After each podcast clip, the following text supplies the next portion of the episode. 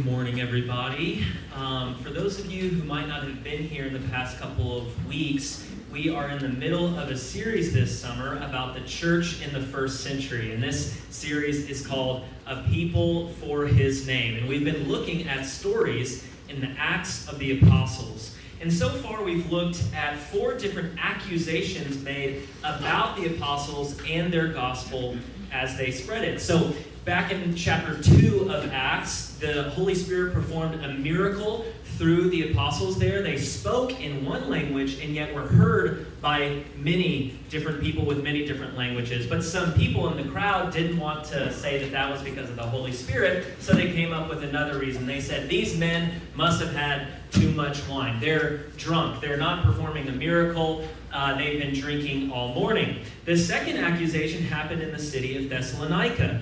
Um, when the apostles arrived in Greece and came to this ancient city, uh, they started telling people that Jesus is king. And the people there didn't like that because uh, that meant that there was a competitor for Caesar. And so they said, These men are making trouble all over the world. When Paul went by himself to the city of Athens, he preached about Jesus and the fact that Jesus rose from the dead. And so the Stoic and Epicurean philosophers of the day said, This man is advocating foreign gods. His gods don't belong here. When Paul went on to Corinth, there were some Jews there who said that he was persuading fellow Jews to worship God in ways that are contrary to the law. So, wherever they go, there are accusations made against the apostles. And I hope that you've seen over the past month or so that all of these accusations are false. In Jerusalem, the Holy Spirit was at work in the apostles, not wine. And the only trouble that the apostles made in Thessalonica was the trouble of telling people the truth that Jesus is Lord. When Paul was in Athens, he wasn't advocating foreign gods, he was preaching the one true God. And in Corinth, Paul wasn't working against the Torah, he was preaching about the Messiah, the fulfillment of the Torah. Now, this week, there's actually a three part accusation made against Paul uh, and his preaching his accuser, this man named Demetrius, says that Paul is dangerous. And these are the three different parts of Demetrius' accusation. He says, All right, fellow craftsmen, first of all, our trade, our business is going to lose its good name. We've got a good reputation, and if he if people keep believing him, our trade will come into disrepute. The second accusation is that the temple of our goddess Artemis is going to be discredited. What happens in the temple will be seen as ridiculous. Third, the goddess herself will be robbed of her divine majesty. Now, in America in the 21st century, we're not used to this language. We're not used to pagan temples and pagan gods and pagan sacrifices. But today, the gospel still is dangerous the gospel is still a threat. And here's what I mean by that the gospel is always, when it is preached, it's always a threat to someone's wallet, someone's temple, and someone's goddess. Now, I'm going to explain what I mean by that later. But to understand the meaning of that, those words on the screen, I think you have to see the pattern that develops before the riot in Ephesus. You have to see uh, this, this habit that, that keeps repeating three times before the riot, okay? And here's the pattern in Acts chapter 19. First, God demonstrates his power. In some supernatural way, things that can't be explained by natural causes, you see God is at work in Ephesus.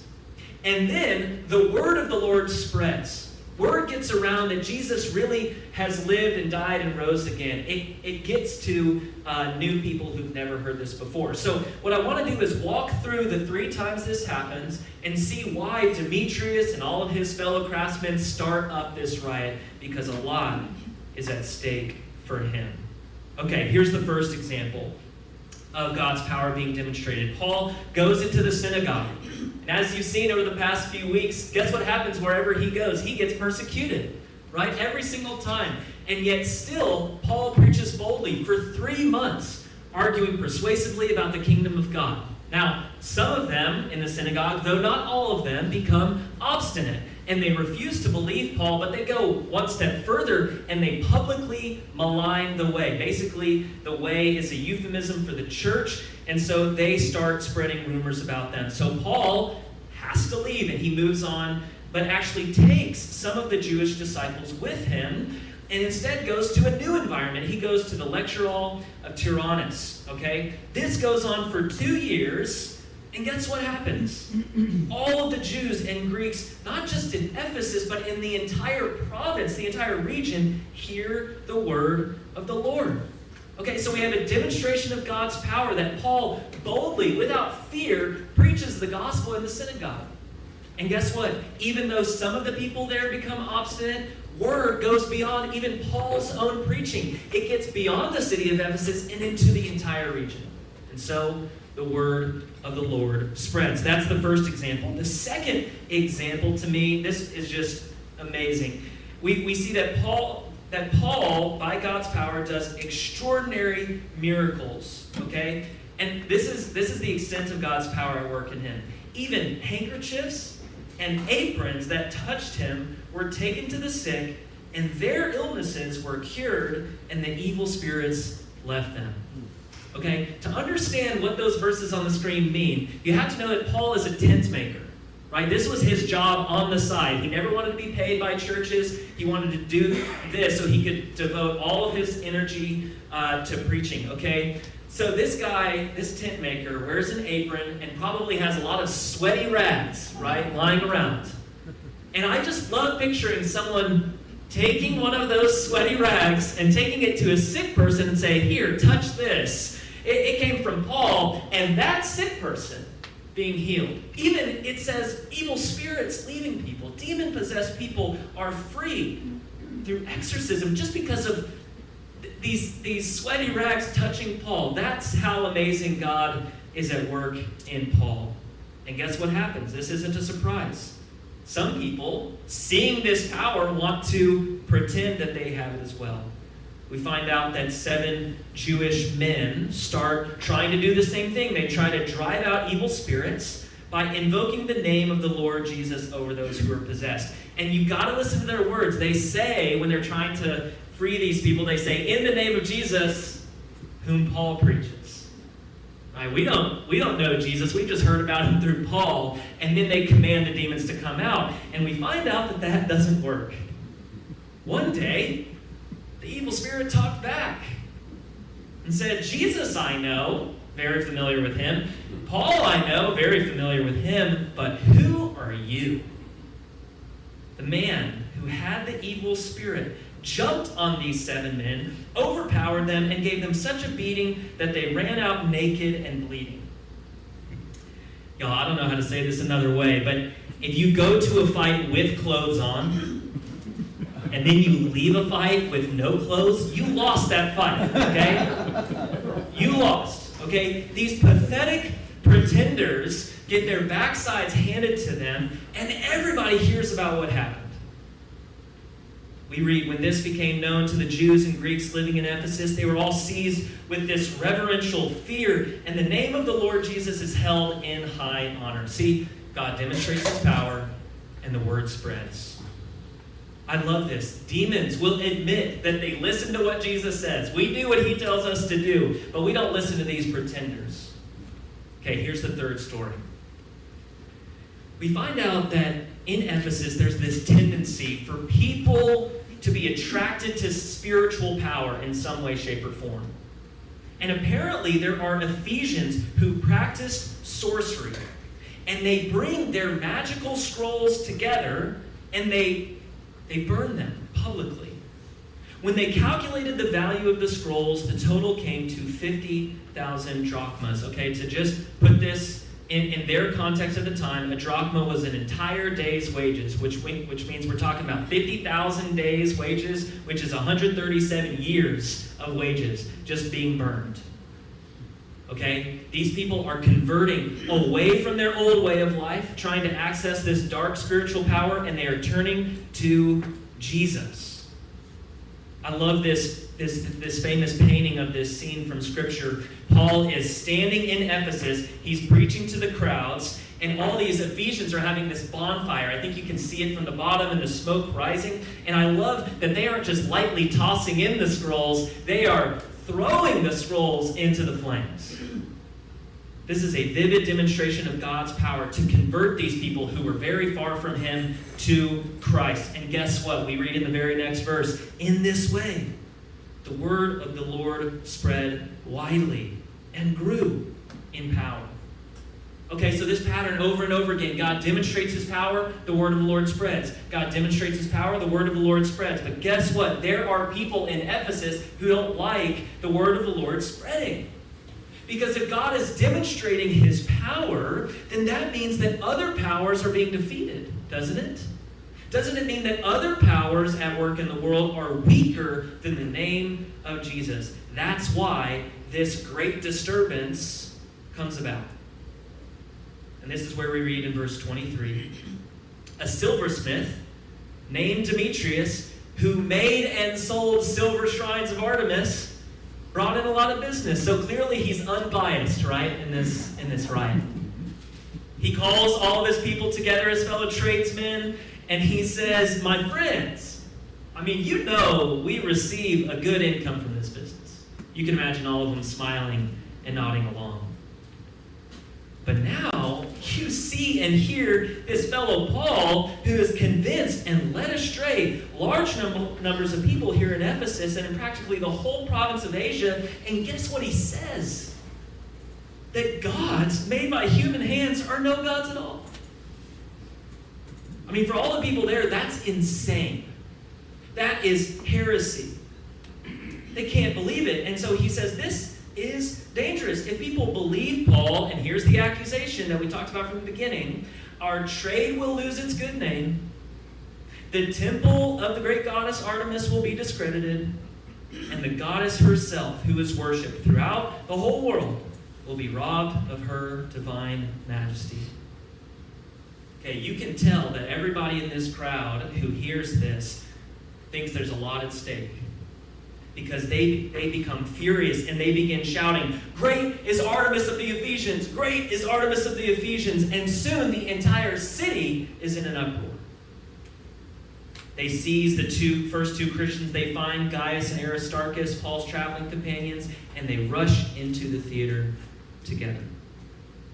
Okay, little over a month ago, I was on a pilgrimage and I actually was in the city of Ephesus. I got to go to the ruins of this ancient city, and I want to show you three different pictures. This is the entrance to the ancient library of Ephesus. This is Paul probably spent time studying here before he would go to the lecture hall of Tyrannus. I mean, it's amazing. You can walk up these steps and see where all these books were stored. This second picture is on the road down to uh, the, the entrance to the library. This is an ancient bathroom equipped with a, an entire sewage system, y'all. It's so advanced that they would run warm water along the, uh, along the sides of it so that it wouldn't get cold when they sat down. I thought, wow, in 2,000 years, public restrooms have gotten worse. These are amazing. Okay, I couldn't help myself. Sorry, I had to show you all that. Here's the third picture. This is the stadium. I'm taking that picture a football field away.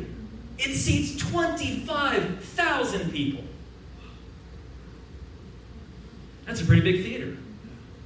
Imagine being at the bottom of that theater and 25,000 Ephesians saying, Great is Artemis of the Ephesians. Great is Artemis of the Ephesians. Great is Artemis of the Ephesians. And if you scroll just to one more picture, this is the stage at the bottom. Just imagine being just you and Aristarchus right at the bottom with all those voices shouting at you.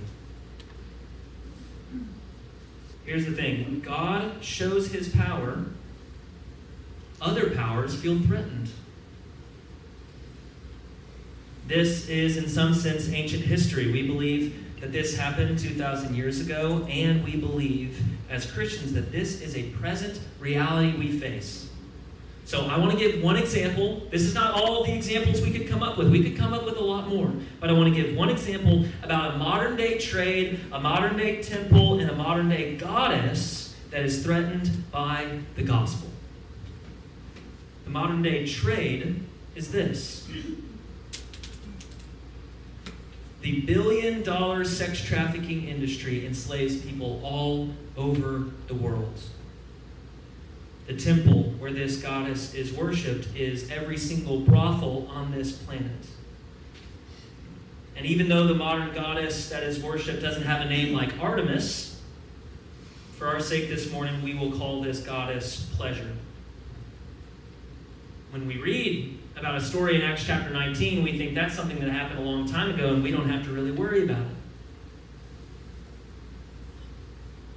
But this is this trade, this temple, and this goddess is at work today. Now, by God's grace, there are Christians who fight for the end of this evil trade, and there are Christians who go to the darkest corners of the world to rescue women and children from this evil trade. And the gospel truly does discredit this wicked temple, and Jesus Christ really does rob this goddess of her divine majesty. But here's the thing every time Christians step up and say anything about these issues, people like Demetrius rise up to defend the trade, defend the temple, and defend the goddess. They rebrand prostitution as sex work. They try to downplay the way that pornography is tied up in the sex trafficking industry, the way that pornography harms and degrades both the participants and viewers. They often accuse the church of being the real enemy because we want to get rid of pleasure. But here's the thing the logic they used is the same one that Demetrius made 2,000 years ago. This is going to hurt our wallets, the gospel is going to discredit our temple, and the gospel is going to rob our goddess of her divine majesty. Now, for Christians, we can't just look at the cultures around us and think we're immune to these issues. Because Christians, we want to protect our wallets too. It's easy to look down on Demetrius and think, oh, he's just out to defend his trade, out to defend his bank account. But many of us are the same way. We try to defend our budgets, defend our possessions, defend our business, defend our purchases. But that makes us no better than Demetrius. Many of us are like the rich young ruler he ran up to Jesus and he asked, What must I do to inherit eternal life? And Jesus said, You know the commandments don't murder, don't commit adultery, don't steal, don't give false testimony, don't defraud, honor your father and mother. And the man says, Teacher, all these I have kept since I was a boy. And so Jesus looks at him, loves him, and says, One thing you lack. Go sell everything you have and give it to the poor, and then you will have treasure in heaven. Then come and follow me. And the man's face fell, and he went away. Read that word out loud with me sad. He went away sad because he had great wealth. We can look around at modern day temples and goddesses and trades that we think the gospel discredits, and that's good, but we have to look into our own hearts and realize we want to protect our trades just as much as Demetrius. Sometime after this riot, Paul wrote a letter to the Christians in Ephesus. And I want to point out something that I noticed this past week. As I reread Ephesians, I realized that Paul writes a lot to these Christians about riches. Six different times, Paul mentions riches. He says, In him we have the riches of God's grace. We've been called to a certain kind of hope, the riches of God's glorious inheritance in his holy people. The third time, he says God is rich in mercy. The fourth time, he says we hope that God might show the incomparable riches of his grace. In the fifth time, Paul says that I've, I've, been called to preach to the Gentiles the boundless riches of Christ. And the sixth time, he says, I pray that out of his glorious riches, God may strengthen you. Is it a coincidence that Paul, in this letter to the Ephesians, so often emphasizes spiritual riches? This is the same city, the same city where people gave up a lot of valuable scrolls to convert to Christ.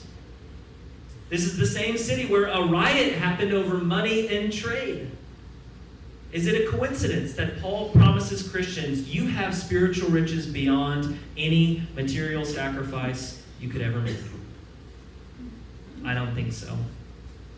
I think Paul's point in emphasizing the riches of Christ is this whatever trade might be hurt by the gospel, whatever temple is discredited by the gospel, whatever goddess loses her glory because of the gospel, the gospel of Jesus gives us more than we can ask for or imagine.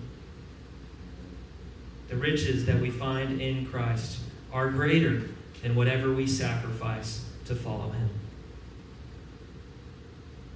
Let's end with a prayer from Paul's doxology in the letter of Ephesians. Let's bow our heads. Now to him who is able to do immeasurably more than all we ask or imagine, according to his power that is at work within us, to him be glory in the church and in Christ Jesus throughout all generations, forever and ever. Amen.